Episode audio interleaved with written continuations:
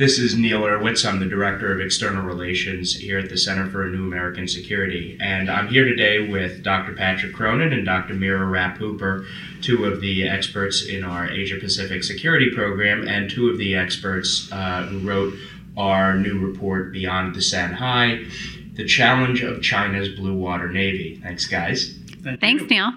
So, why is China expanding its blue water navy writ large?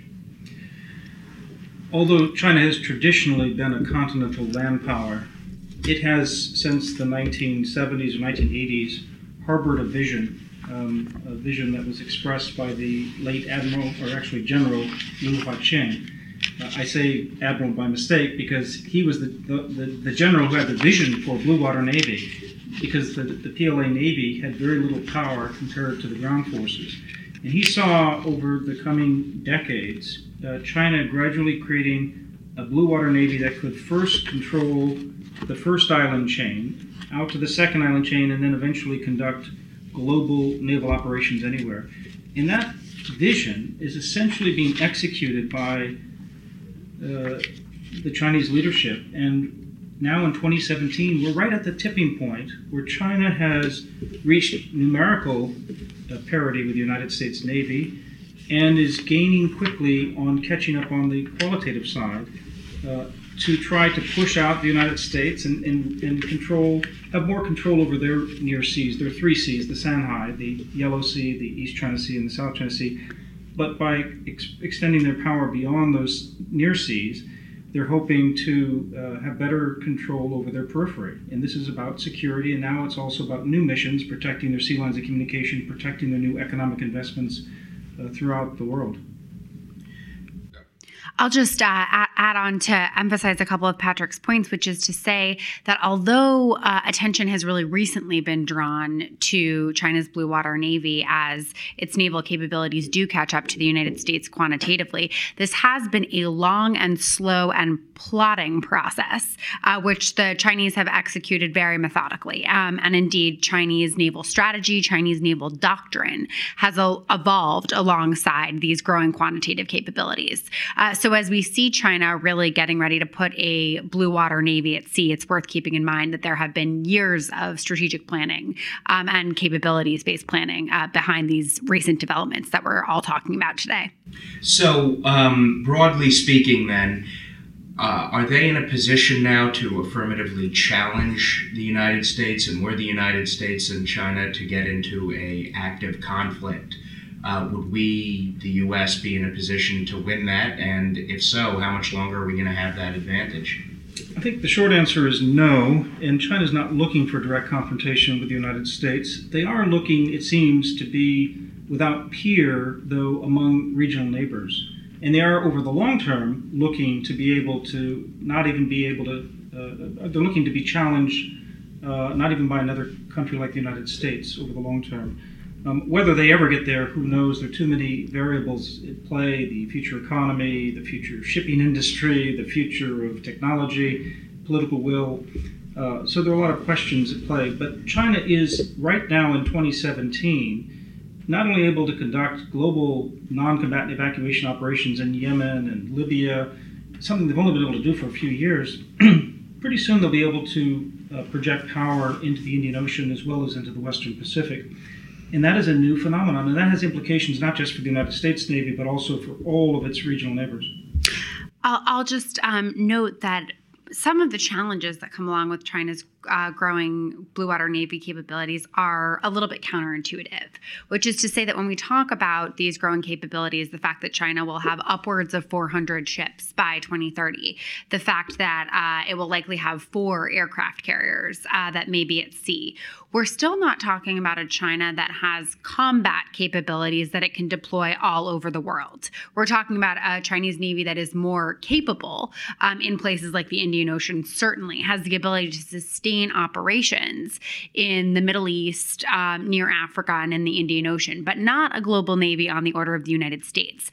That said, these blue water capabilities that give China the ability to operate over long distances also give it the ability to execute operations near to its shores. So as China grows its capabilities, becomes more able to operate in places like the Indian Ocean, indeed the countries that may be the most concerned about these developments are those who are very close to China, the Taiwans, the Japans, uh, who have long been thinking about the possibility of conflict with China and are now concerned that these new capabilities can be turned towards long-standing missions. And if I could step back for a moment then, why are they doing this? If they're not going to be able to challenge and direct conflict, what is the purpose of their being able to uh, to project power, especially given that these you know these aircraft carriers and other ships are not cheap?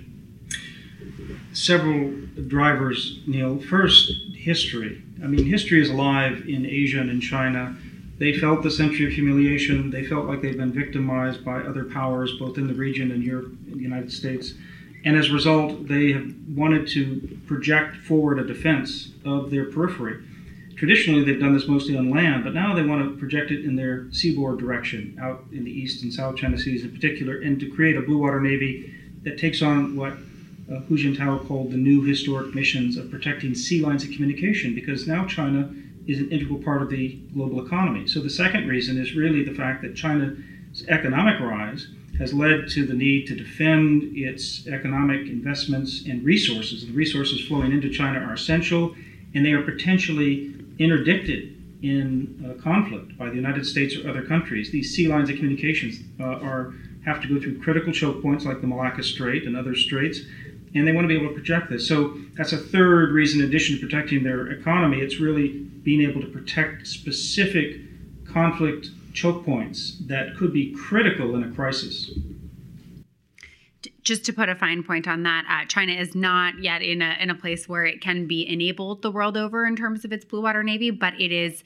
an increasingly major power on the world stage, and it does not want to be constrained or hemmed into its near seas. And that's a lot of what we're seeing. And of course, the scenario that has often come up in the previous decades has been the Taiwan scenario. That continues to be probably the number one planning scenario for the Chinese. So if you're able to project a, a, navy beyond the first island chain, out beyond Singapore and into the Indian Ocean, into the Western Pacific, um, you are able to therefore potentially stop the United States from resupplying a Taiwan that could be under duress. And that's a classic scenario uh, for military planners in the China Chinese, uh, the People's Liberation Army of China. Given that uh, it sounds like what you've uh, laid out here is not necessarily a positive for the United States, is there anything the U.S. and its allies can do to uh, arrest this forward momentum uh, on China's Blue Water Navy? There is, and, and um, there's both competition and cooperation with China. Actually, they, we talk about in this report, and Mira, I'm happy to talk about some of these recommendations first if you want. We have in this report uh, recommendations for the United States, but also recommendations for allies and partners. And the recommendations for the United States start with the very basic premise of look, you have to take this seriously now, even though we're thinking out to 2030. That's just around the corner in terms of history. And China's already rapidly achieving these capabilities. And uh, in a very short period, the United States' credibility and power projection are going to be taken into question, increasingly into question. So take this seriously now because those decisions today matter. Stay forward and firm in Asia. That'll be controversial because this will be more contested. It may be more politically difficult to stay forward, both domestically for the United States, but also for allies and partners who feel pressure from China. Um, for instance, the South Korean, the new South Korean president, who's probably uh, who, who seems to have more of a dovish approach. And it's not, it's yes, but it's not even just being dovish. It's a matter of being pragmatic about how do you balance your interests with your major trading partner in China and your major security partner in the United States. That becomes more problematic as China grows, puts more pressure and coercion on its neighbors. So shoring up maritime domain awareness, uh, uh, a common operating picture, something that uh, Mira and others have written about here at great length, very important still for just transparency of what's happening to share that information picture. Advancing though into new areas like strategic uh, uh, sort of anti-submarine warfare, not a new area for the United States, but vis-a-vis China, it is a relatively new area. We haven't really had to think about this for some time since the Cold War at the level that we're talking about in this report. This is not just a naval exercise. When we think about the PLA rocket force and their projection from land-based forces um, all the way. They wrap around the, not only the San Hai, the three seas, but they go in, into the Bay of Bengal, even now with their current DF 21 missiles. But in their extended range, they go right up to the Arabian Gulf.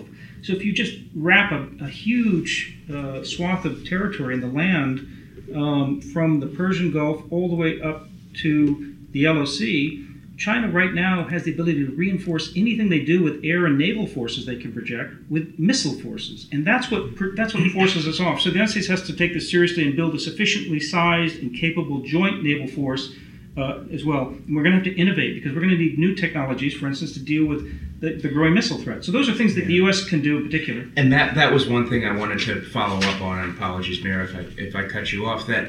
Um, if our Navy is based so much around the carrier, and if we play in China's backyard, they have their carrier killers, their A2AD, how do we get around that? Well, um, and you know the the A2AD, the anti-access area denial, we, we use that term in this report, although it's it's somewhat uh, out of favor right now in, inside Washington D.C. Partly because it seems like a defeatist term. It sounds like the Navy, the U.S. Navy and its allies doesn't have the capability. I think there's a great determination inside the U.S. Navy and inside the administration to continue to be able to project power no matter where we need to project it. And there's a, there's an equal determination in China to stop that. Yeah. Um, so um, that's why uh, this is a very tricky, delicate competition. We don't want to have an arms race, but at the same time, we do need new technologies. We do have to innovate, and that's expensive. Innovation is very expensive. Um, but it'll be more expensive to find yourself in 15 years' time not being able to to conduct defenses the way you think you should be able to to protect your interests.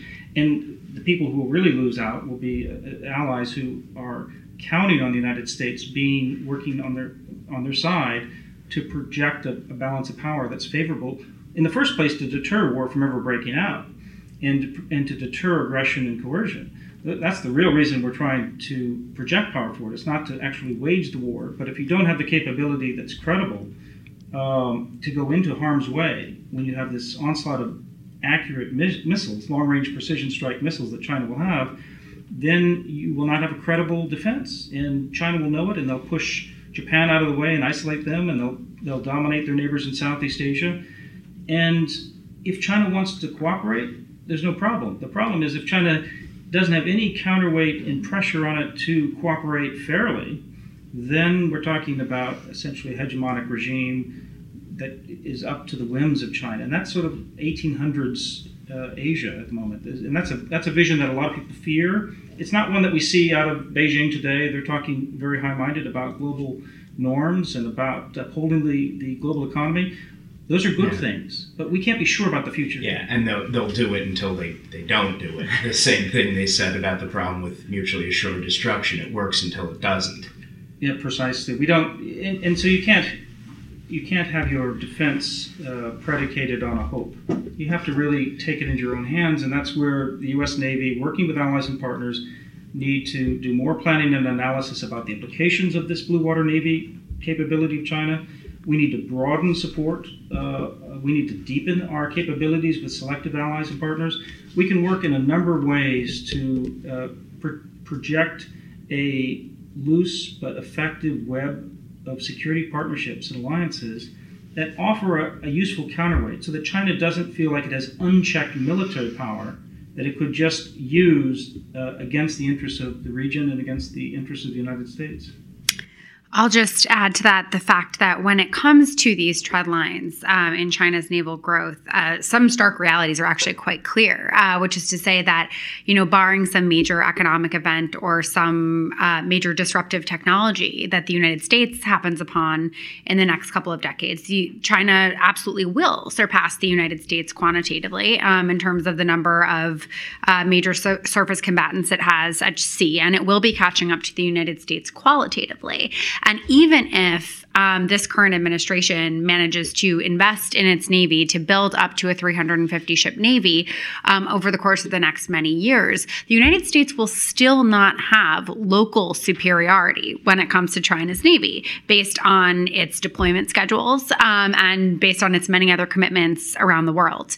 So there is no question that the U.S. Navy must rely on allies and partners in new and innovative ways um, if it is to take a long term active view to this type of strategic competition. Um, it's worth remembering in all this that the United States founded its alliances in East Asia after World War II with a keen eye to geography and the geographic advantages that some of its allies had. That includes uh, certainly the Philippines, that includes Japan, uh, that includes Korea. And those geographic advantages matter a great deal when it comes to thinking about counter A2AD strategy. They also matter a great deal when it comes to thinking about things like maritime choke points. So, geography in Asia and the role that U.S. allies play remain more important than ever. Well, here's hoping we don't have to talk about this again, but I'm fairly certain we will. Thanks a lot, Patrick. Thanks, Thank you, Mara. Mara. Good to see you.